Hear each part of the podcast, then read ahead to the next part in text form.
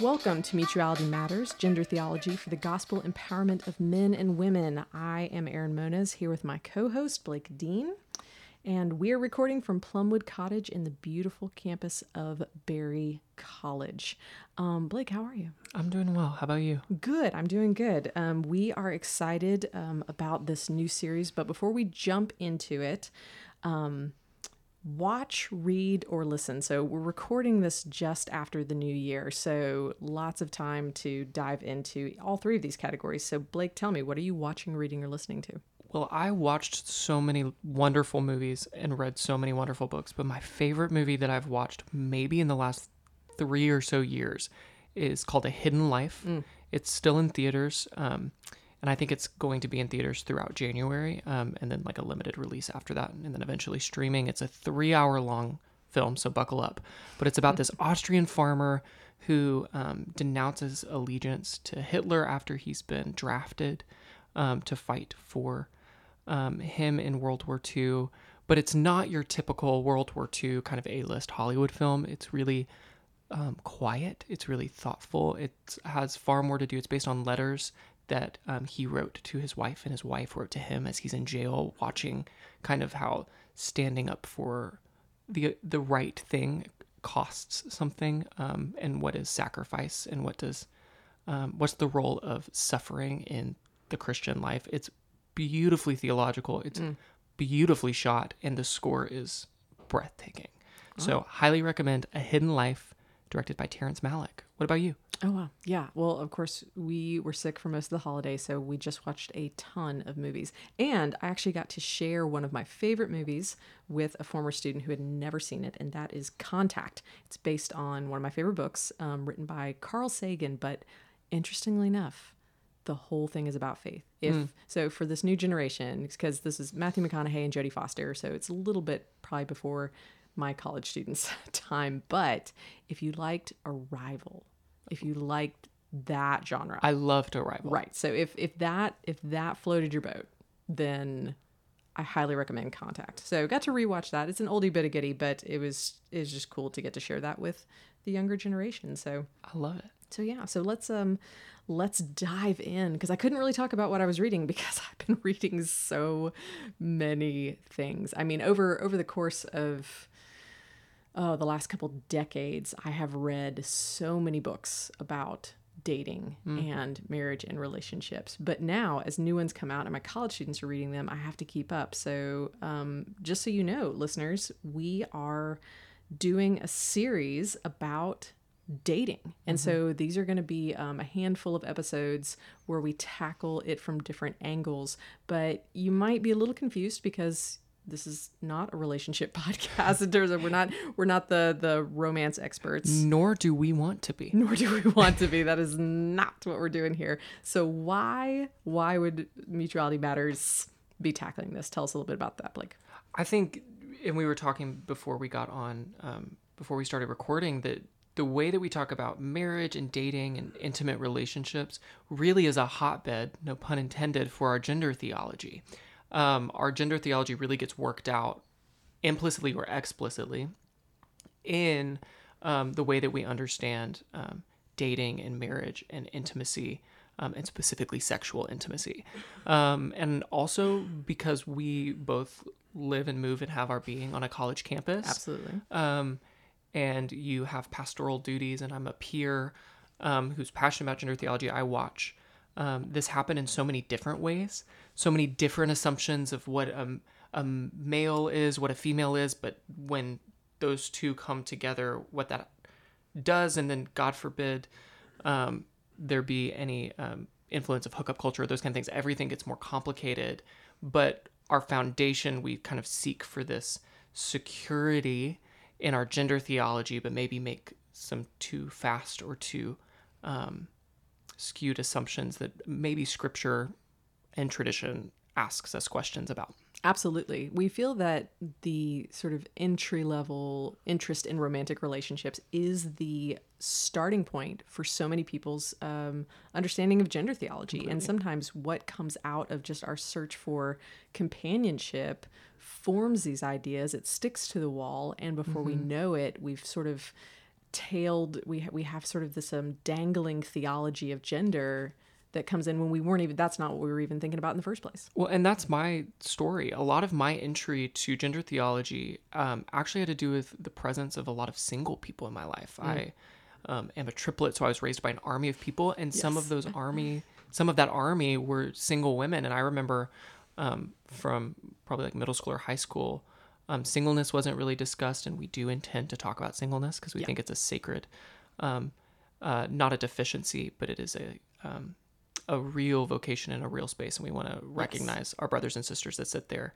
Um, but I was raised by so many single people that I literally was questioning the assumptions, and single women, so I was, I was questioning the assumptions that would be placed before me about maleness and femaleness, because it was always in the context of dating or marriage, and I'm going, that's awesome, but that doesn't work for this person.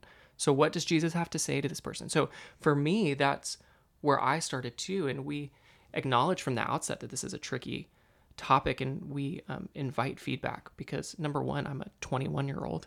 Um, and, and, and also like both of us have only ever lived our experiences as well, as well as the conversations we get to have with others. And it's a tricky topic for a multitude of reasons, right? Number one, it's so key to Western life. Um, no matter what we say about it, it is so central Um, to most of Western Christianity and what's happening in youth groups and singles mingle ministries. Um, and we'll talk about this a little bit more, but it's foreign to Scripture. Dating is not a category that is familiar to Scripture, nor is it a category that's familiar to church tradition.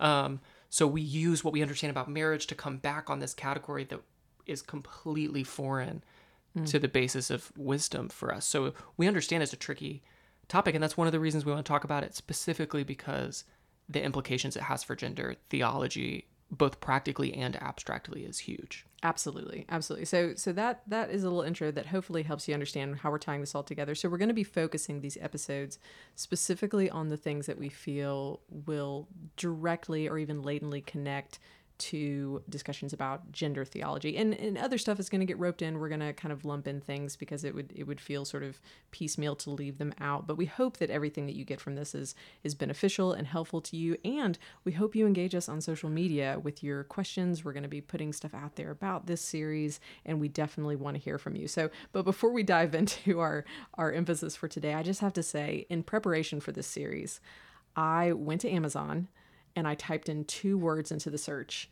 Christian and dating. That was it. Just those two words. Oh, man. And just looked at the books that popped up. And I mean, oh, gosh. Color for colorful colors, I'm oh, sure. Oh, and it not just the artwork that's cringeworthy. It's it's also like some of the titles. But I was also amazed to see that in like the top ten is Elizabeth Elliot's Passion and Purity. Yeah. Which, I mean, that's that goes back way back in the day. Now, Joshua Harris's book, surprisingly, is not on here, even as a used book, because obviously it's not being printed anymore. Um, but uh, the I Kissed Dating Goodbye is um, kind of suspiciously absent from this list. But I will tell you that working in student ministry for the past fifteen years, I've never been able to escape this topic. Hmm. Never been able to escape this topic. And I, I actually had a student that I talked to not just a few months ago, and they were like, I... I, I'm a Christ follower. I want to be faithful to Christ in, in what I'm doing. I'm trying to date. I'm trying to date well. There are just so many voices, right? There's well just said. There's so many voices, and and I and I, I feel for this because it, it's not even just now. Of course, now we're saturated with information more than ever. But even when I was a teenager, we had this multitude of you know, people, you know, kind of talking at us from different places, different leaders, uh, different books and pastors and, and parents and, and cultural narratives all mixed in.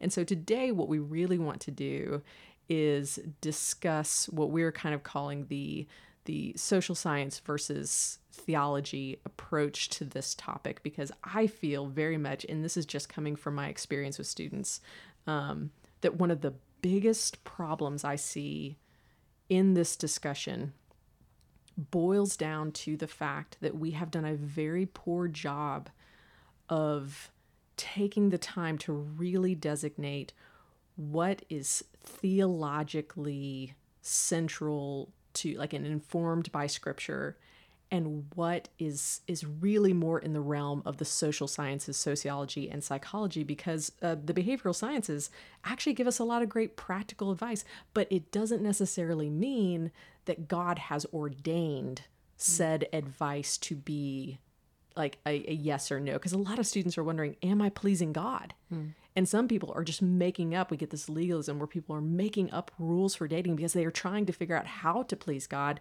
but it's not actually theologically sound. It's from the social sciences, and they just, they they they don't, there's no, it's all mud in the water. So give me an example of a way that maybe our theological vision has been muddled by social sciences. Um, and then another question I would have for you is, isn't interdisciplinary conversation important in this, but how do we keep those boundaries without allowing our understanding of dating to be informed or overly realized by the social sciences? So what do you mean that it's been influenced by the social sciences, and what does that cost us? Yes, absolutely. So interpersonal relationships, as we understand them, are very, like so much of what we do and how we operate in this culture we live in is bound by culture, history, geography. So yeah. um, how we are doing things here in America and how we understand marriage and the processes to find a mate are very different from like our counterparts in India mm-hmm. or somewhere, you know, in a, in a different part of the world that is engaging in a completely different culture with a completely different history. Um, so there, there's a need to understand those um, social science influences. And, and sometimes we just get good advice about about communication, about compatibility, about how to enter into conflict. Some of these things come out of how we understand interpersonal relationships, because the social sciences have said, hey, we, like, for example, the statistics still are consistent about how cohabitation does not actually bend towards success in long-standing relationships. Yeah. That's that's not something necessarily that pops from Scripture. Now, Scripture, I think, will will attest to it. Affirm and I think, it. yeah, you can affirm it with uh, the ethics that, that we see sort of underlined in Scripture. But we get that from social science. Like, that's one of those things. The other thing, and this is the big thing I want to parse today, is that marriage is a holy institution. Mm. It is it is layered with um, eschatological symbolism and importance. It is... It is divinely used. Um, I don't even want to say analogously, because it, it's it's used so much in Scripture to help us understand our relationship to God that it is just layers and layers. There's a theology of marriage that just we could never encounter in one podcast or one book. It is not a social construction. It is a holy institution divinely mm-hmm. gifted to us by God. Now, dating is not. Dating is a is a social construction that is formed out of other social constructions like adolescence, and all of these things are extremely new. Um, in in her book, uh, The Redemption of Love, actually, Carrie Miles does this really well, where she outlines the fact that when we moved from an agrarian society where the seat of everything was the home, which is the context in which Scripture mm-hmm. was written, to an industrial society where people had to actually leave to pursue mm-hmm. vocations and go to work, the dynamics of family and gender roles changed. And we understood the difference from childhood to adulthood differently. For, for the vast majority of how we've existed as humans, you're a child and then you're an adult. Mm-hmm. Usually there's a ritual, bar mitzvah of some kind, that in, in every culture had this for thousands of years. Only in modernity, only at sort of the change of the Industrial Revolution, have we begun to see what we consider adolescence. Adolescence didn't exist yeah. for most of human history. It's a social construct we use when we started adding things like higher education, and we started making child labor laws, and there was all these um, shifts that were happening specifically in the West. And this is where dating comes from. Mm-hmm. Dating has never been one thing. It is constantly evolving, which is another thing, because when we talk about this in Christian settings, we tend to talk about dating as if we're trying to recover like this pure idea of what dating has always been and was always meant to be. And that just doesn't exist. Yeah. Whatever that is, is also a social construction that doesn't necessarily come from anywhere but culture. So I hear I completely hear that, and I completely agree with that. But I also hear some um, dear peers of mine, and I've had these conversations that would say, that's so awesome, but you did say that marriage is a holy and sacred institution. And if we're understanding dating as being um, the precursor to marriage, why would we not pull some of those holy and sacred things backwards from this thing that is so um, substantiated by Scripture into this thing that is foreign to Scripture, but it's not sinful? So why would we not just pull those things backwards? What would you say um, to that? And then I guess, what is the purpose of marriage is the implicit question under that question. Absolutely. And I think it's fantastic um, because in some ways you do have to reverse engineer this. And and there's some authors, even some authors that have put out some some books recently that do this, where they start not with singleness and dating, they start with marriage and work backwards, because in a sense, dating is a vehicle. Hmm. And as long as we know what it is, as long as we call it what it is, there's no problem with taking what this vehicle is getting us towards and saying, okay, with the destination in mind, how is this process? Like, the destination informs the journey. So if marriage is the destination, if we are moving towards that, um, that holy place that God has established, then that's of course going to inform mm-hmm. dating. But what we often do is, instead of saying dating is a framework, just like arranged marriages mm-hmm. are a framework. And actually, to be fair, arranged marriages are actually what most of the world operates off. So like, still we're, doing. yeah, we're still a bit in the minority with how we understand dating. But um, for the ma- vast majority of the world, we, we all have some vehicle. Mm-hmm. Whatever it is, we all have developed some vehicle, and these things in and of themselves are not right or wrong. And so when I read a book about dating written by a Christian, and they're trying to take dating and make it in and of itself and baptize it, yes, exactly, exactly. It's not that we can't have holy pursuits in this vehicle, in this framework towards marriage, and certainly we have to start with marriage. Otherwise we have no idea what we're doing or where we're going or what we're doing it for. But it's dangerous. And this is the danger I see, because I see students all the time who are desperately trying to date in a way that they, that will please God. But the way we have written these books, we don't take the time to clearly make these distinctions. And so an author might write um, something about dating that um, they consider good advice. They throw in um, a Bible verse to proof text it. And then my students think it's gospel. Mm. And they think there is a way, there's there's a dating format, there is dating, um, there's a baptized, you know, dating version. And that's what makes God happy. And if you don't, then then God's not happy. And they drive themselves nuts with these um, minutia rules, and they're all over the map. Well, and not to derail the conversation from the topic at hand, but this also has an underpinning of our understanding of God's will, right? There's this understanding that there is a, um, there is one clear, um, focused path, and I have to find it. Yes. Rather than God being Emmanuel. We just left the Advent season, God being with us and dwelling us as the Holy Spirit, leading and guiding us as journeying with us. Instead, there's this understanding, both in dating and in vocation and other layers, um, that I find that I've held, and I see a lot in my peers and the people that I care deeply about, is there's this understanding that God's will is specific and it's my job to find it, instead of knowing that God dwells within me and is journeying with me. Yes. Absolutely. And I mean, and, and some of some of the maladies that come with dating are remedied very simply by us actually having a better um, a better uh, narrative for marriage and what we Completely. are what we are working towards. I think students um, there's there's an author that talks about this that I think is brilliant. He's like, we, we see dating as a status, but data, dating is a process. Mm. So people, so much of, of what we do, decision making, well, in our lives in general, but specifically with relationships, is very fear-based. And it's fear-based because we are lonely, right? Yeah. And, and we are so desperately lonely. So we need to get into dating status, and we might just sit in that holding pattern indefinitely. Mm. I see so many students, and this is this is the formula I see. Okay, I'm just going to lay this out for you. Here's my here's my one oh one.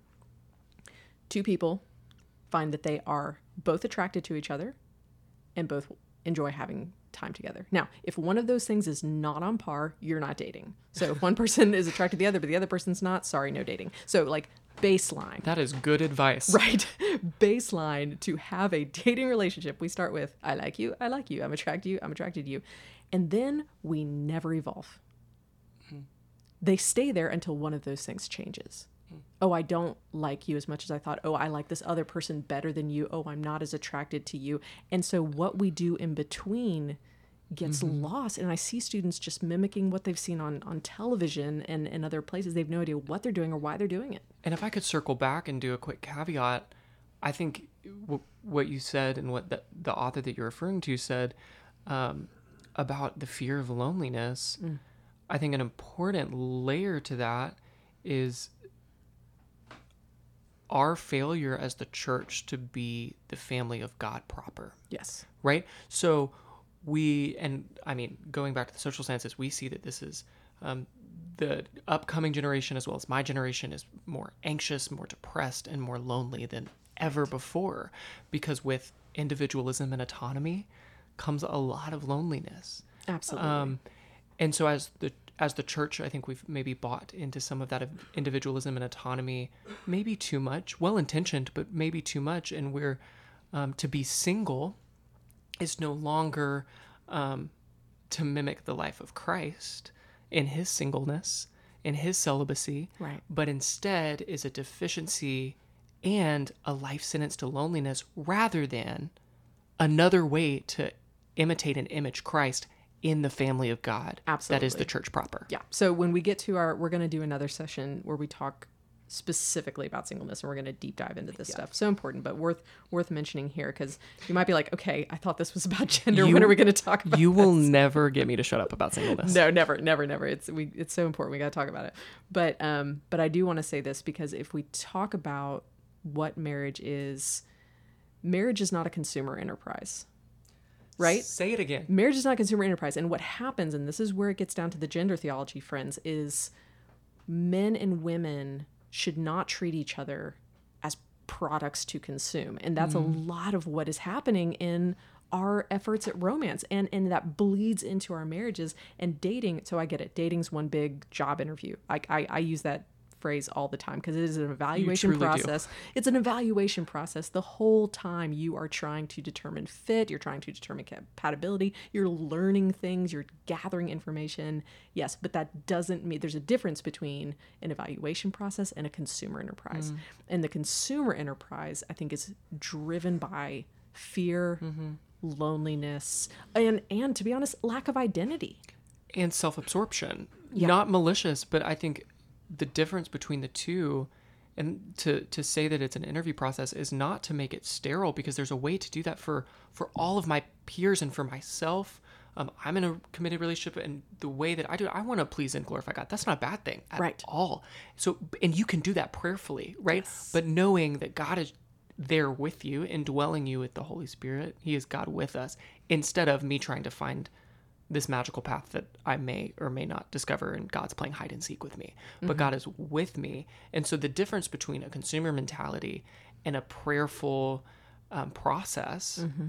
is one is about, is actually, one is actually about the process of getting to where you're going, and the other is a product of culture, sexual corruption, yeah. and quite frankly, um, a devaluing of each other as men and women. Exactly.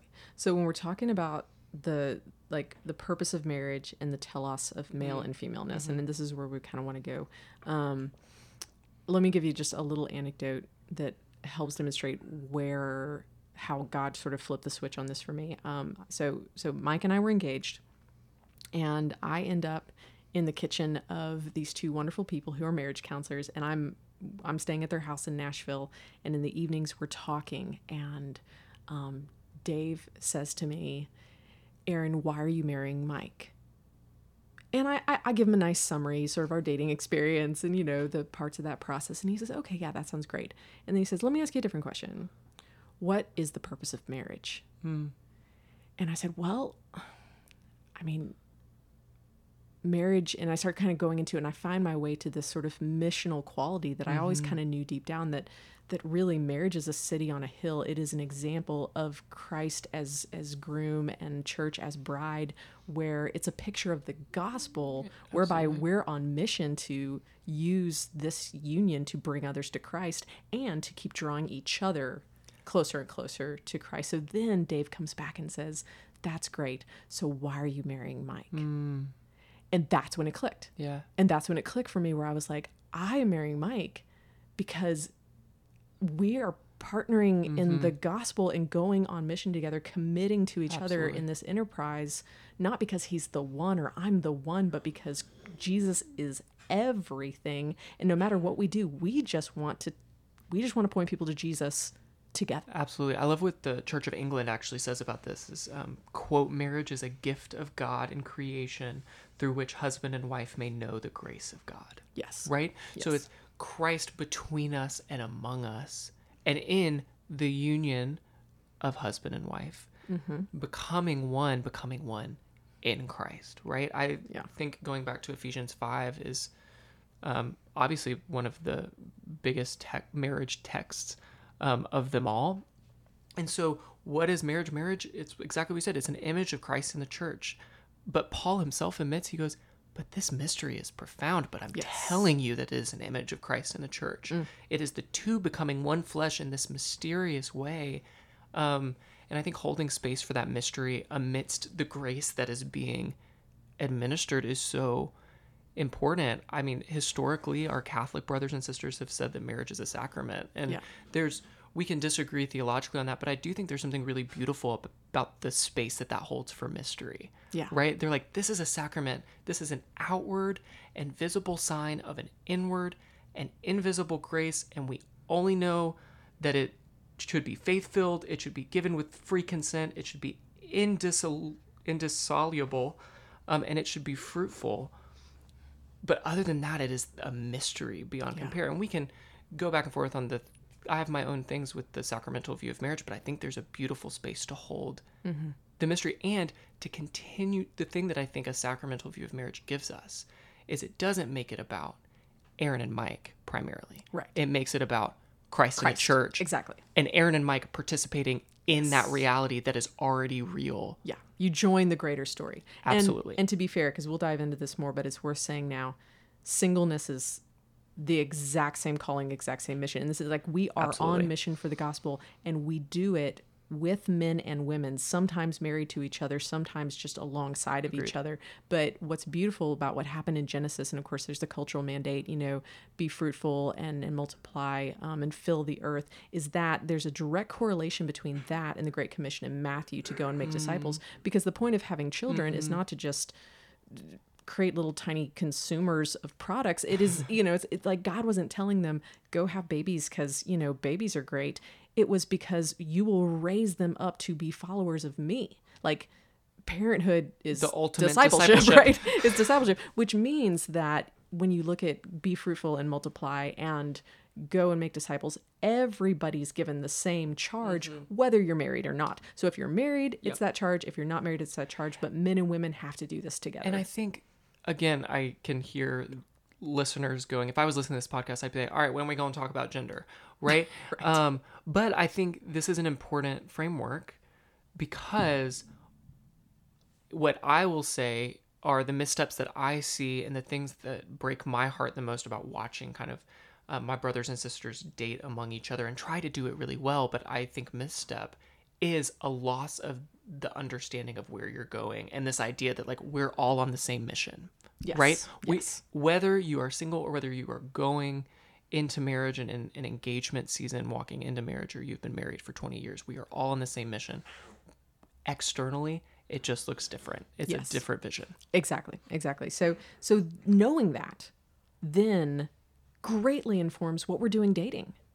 Right? This this it now, it completely shapes, okay, I am looking for a partner yeah. for whom I am going on mission for the gospel. It sh- it reshapes how we how we go about the process. It reshapes the questions we ask. It reshapes what we're looking at. And it breaks down, I think, some of the cultural leaks that have come in, because a lot of our Christian dating mm-hmm. looks a lot more secular than it really should. And it makes us more prayerful. If yeah. we're looking for a partner, we're going, okay, Lord, what is this the person that you have? Not the one, but is this a person that you um, will unite me with to go on mission for you? I think it's yeah. a complete, it's slight, but it is a game changer. Yeah, absolutely. Absolutely. So we, we are, um, looking at this, and what I want to do now is is leave a couple of um, tidbits with the implications of what mm. we've just sort of set up based on, and I'm going to use as a framework some of the just like terrible um, dating rules, like Christian dating rules that I've heard over the years from students that I think are just are just awful. So I'm going to kind of like I'm sweating. Use these anecdotally to respond, because um, because what we just said really informs um, some of these, what I, I think are just like common pitfalls. So I can't tell you how many times I have seen students date people who are in no way spiritually compatible with them. Like, just do not share their spiritual priorities, a love of the gospel, but they, they, they have a loophole by saying, but they're a Christian. He or she is a Christian. And and somehow or another, that makes it all okay, because as long as we're dating Christians, we're okay. And my thing is, do not do this. Mm. Do not date Christians. Date people who love Jesus. If There's my, a difference. If my father said anything to me growing up and any piece of advice stuck, I heard, Blake, dating is not a ministry more than anything else. Yeah. Dating is not a ministry to make to convert people, to make people stronger in their faith. Yes, we are all on mission, but we don't need to be doing that in our intimate relationships. Absolutely. And and dating, and especially marriage, is going to involve your sanctification process. So oh, like there's wow. going to be there's going to be all these things, but you are looking for someone who has these, like when we're talking about compatibility and fit, the most essential priorities. Mm-hmm. And we tend to know that some of the big things are like, oh, he wants twenty kids, I want zero. That's a big red flag of compatibility. Oh, he wants to live in the Arctic, I want to live in Africa. That's a big flag yeah. for compatibility. And yet we don't apply the same thing to our faith mm. because we have this loophole. Oh, but they technically fit this category of either they, oh, but they believe in God, or there's like, there's some sort of shallow sort of mm-hmm. designation. And I see people just making this excuse as if it's sort of this Christian loophole they can use, when they know that this person is not actually mm-hmm. someone who seeks after the Lord. And sometimes that is also revealing of our own pursuit of Christ. Completely. But even if you're, you're trying to date somebody who's at least in the ballpark of where you're at, go for that. And also, I think reveals, to go circle back to a point earlier, it also reveals that fear of loneliness. It re- like yes. to yes to that fear of being single, um, that maybe we don't we don't have ecclesial communities that are robust enough to allow us to be single, um, and then for some of us to find those people, and for some of us um, to image Christ in that yeah. really sacred and um, holy way. Yeah. Um, one I hear a lot um, is. Um, here's the situation. Let me tell you a story. Go. There is a, a male who is attracted to a female, who likes this female, who would like to be in a relationship with this female. Right on. Goes and talks to all of his friends about it. Right on. We love seeking counsel. Community is important. And then goes and expresses these feelings to this female. Um, and maybe the female says, you know what, I'm... that's thank you so much, but no. Then the next thing that happens is, well, I'm gonna pursue her. Wah, wah, wah. Now, there's some scripture that may or may not um, lead us here. Jacob and Rachel, right? We see in scripture this narrative of this man pining for this woman, Um, believing that they are meant to be. It's a really romantic scene, um, waiting and working and um, and living up to her father's expectations to get there. What we forget is it was an arranged marriage situation, an yeah. arranged marriage society.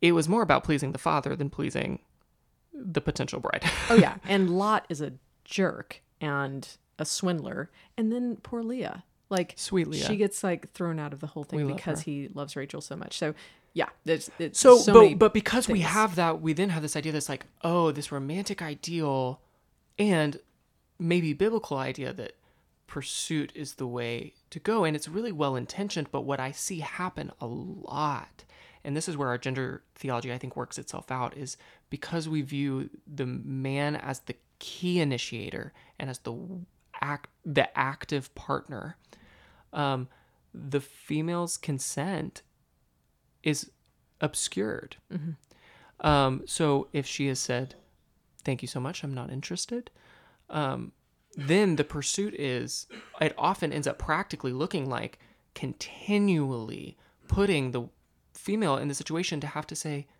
no, no, thank you. No. Yeah. And, and then both a fine pe- line.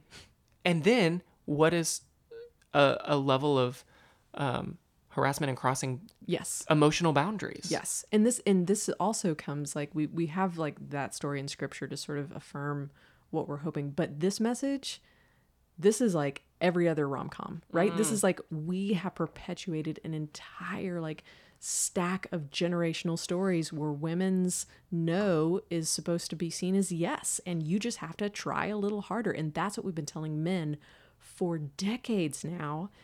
And and suddenly we have all these women saying, please respect when I say no. And we have men crossing these lines because they think it's the romantic thing to do. I think of, I feel like this this response looks far more like The Notebook, where he's hanging on the Ferris wheel saying, I will drop down off this Ferris wheel unless you go on a date with me. Right. And is that cute? No. No. That's that's a threat. Terrifying. Yes. And emotional manipulation. Now, our brothers, and if our sisters are in this situation too, yeah, I just want to say, like, it's so well-intentioned. It really, really it is. is. Yeah. However, I think when we have um, a higher view of where we're going, of these this partnership in the gospel, and we'll talk more about what that partnership looks like um, in the next couple episodes, but when we um, when we have this view of this partnership, it requires both people to be enthusiastically a part of the mission together. Yes. Right? And and it doesn't mean that, like, for example, when Mike and I first started dating, we weren't friends yet. We didn't know each other all that well. We'd hung out a little bit, but there wasn't this spark of attraction. There wasn't this, like, this hefty sort of, oh my gosh, this person. There wasn't all of this, um, this, this emotional whirlwind. Really, I knew enough about him to know that there were certain things that were, like, good. Like, I, I knew where he stood in his faith, and I didn't know much else about him. And so dating became a way to get to know him. So mm-hmm. we're not saying it has to be mm-hmm. this, like, oh my gosh, like, you know, that the consent has to come from a place of um, of sparks and, and um, fireworks. But it does have to be consent. It does that. We, we cannot, we have to speak out against this romanticized um condoning of, like, stalking, because otherwise we look far more like emotional hookup culture yes than like a process to glorify God in the process. And we've well-intentioned, but we've obscured the thing that we want more than anything, which is to please God. Right. Okay. Yeah. Um so how do we make it about the other person? That's what the gospel teaches us mm-hmm. in general, which yes. is, how do I lay down my rights for you? That's true of you and I just living and moving and having our beings as brothers and sisters in Christ. Yes. And me and my girlfriend. Yes. Right? Absolutely. So, um, yeah, that's one that I, I think is really well-intentioned, but um, maybe outside the realm of where the gospel would lead us. And and kind of uh, spinning off of that is something, and this, to be fair, this is not necessarily bound by Christian dating culture. This is sort of dating culture in general. If I had a dollar every time a young lady said to me, oh, but if you only saw how he was with me when just the two of us are alone, like, I know he seems kind of like a jerk, but, like, he's so sweet and wonderful to me. Like, if we're talking about, like, the toxic emotional mm. license we have given to people in dating and how some of that permeates. I mean, some of the, some of that's in, in the pursuit, um, pushing boundaries part. And the other is in just this idea that that you're that you could, should be okay with this really troubling behavior of this person. And when your friends see it, saying, just dismissing it and saying, oh, no, no, no, but, but he's so different with me. If he is different, or if she is different, when they are alone with you, then it's duplicitous. It's not actually making it okay. And this is where we get back to why community is and, so important. And Scripture l- leads and directs us. If Scripture, if dating is a foreign category to Scripture, mm-hmm. community is not. It's not. Yes, exactly. Um, and to live within community, to live within the family of Christ, um, and that means having to be held accountable to my brothers and sisters in Christ, right? Um, to have to have my relationships amongst the body of Christ, not outside of the body of Christ. Because if this dating relationship ends up becoming um, a marriage, you are imaging Christ in the church. So we need to be a part of the body of Christ. Absolutely. The church, Catholic. Yes. Community is important, and this is one of the things we've lost in dating being our vehicle in the Western world, whereas in you have an overabundance of community mm. input with arranged marriages. You have this dreadful lack of it, this privatization well of the process in um, dating. And if we can find a happy medium between the two, I think we find something closer to Agreed. Getting at what we hope for healthy marriages. Um, so One of the one of the other extremes. So if if one extreme is, but he or she is a Christian, sort of the opposite extreme of that is language around, well, I just don't know if I'm looking for a strong spiritual leader. I don't know if he or she is being a good, strong spiritual leader. And here's here's what I have to say about that, because I don't want to condemn the fact that you are definitely looking for someone who has an active and engaged, uh, rooted faith, mm. but. This is where we get some of the blurring of the lines. We think that in order to do dating in pursuit of healthy marriages, we start playing house and we start mm. recreating things that are really reserved for marriage in a dating relationship. And people are trying to like, like try out each other based on how they understand submission and leadership and gender roles in a dating relationship. And I have seen nothing but confusion come mm. from this, um, because people don't even know what they're saying when they, because I'll, I'll ask them, I'll say, okay, when you say spiritual leader, what do you mean? Or when you say submission, what, what do you mean? mean? Exactly. And these are terms, and this is another conversation to have, so we're not going to have a chance to get into it here, but let me just say this. Um, when we are evaluating each other, especially in terms of their faith, I don't, I think we should move away from this language, because mm-hmm. even if submission and leadership is, is something that is a part of what you look for in a marriage, it is not necessarily the rubric and the language you should be using, because this person is not your husband, is not your wife. Mm-hmm. You are not you, in a co- covenantal conversation. You are not in a covenantal situation. It is dating. The exit door is always open, and you you need to understand that this is a process. It is not the marriage. So move away from that, because it provides nothing but confusion. And I think it is unfair. Mm-hmm. It unfairly puts people in a place where they feel like they have to be something that they just aren't yet. And it, um, it overly emphasizes, I think, some really damaging understandings of maleness and femaleness, because if, if the traditional interpretation of, Um, scripture passages like Ephesians five is held in marriage, but also in your dating relationships where the man is the spiritual leader. Right. Um, what ends up happening, especially in that dating relationship where that door is always open, is he's not able to be emotionally vulnerable, because that's not being a strong leader, right? Right. He's not able right. to say, I actually have questions about that, or man, I'm really feeling the absence of God's voice right now. I, this really scares me. And then likewise, um, the females, if they are to be the submissive counterpart, aren't really getting to um, explore their own relationship with Christ while they're in the season of dating, while they're dating this person, because their spiritual life is being subsumed by that exactly. of this male who is not their husband. Yes. And I, you and I both, and this will be a future podcast, um, have some pretty massive qualms with um, the initiator leader versus submitter and um, inferior yeah. rhetoric, and um, I fully anticipate that we will be doing an exegesis of Ephesians five in the near future. But if you have questions about it right now, I really, really recommend, you guessed it, Cynthia Westfall's Paul and Gender. There it is. Her chapter on Ephesians five, I think, is really thoughtful and really helpful. She doesn't give um, this is the only interpretation, but she really, I think, makes a clear argument about what Paul's doing and maybe some different ways to understand it in a way that's really faithful to scripture and tradition. Absolutely. Okay, Blake Dean, I've got one more for you. And this one, this will we'll wrap up on this. Okay. I'm ready. Guard their heart. Guard their heart. Guard it. Guard it, friends. Now, I'm literally quoting scripture here, which is why this one I think is so deeply embedded, mm. because literally, you know, guard your heart, for it is the wellspring of life, which is a really good verse. Let's just say it. We're not knocking that. That is wisdom.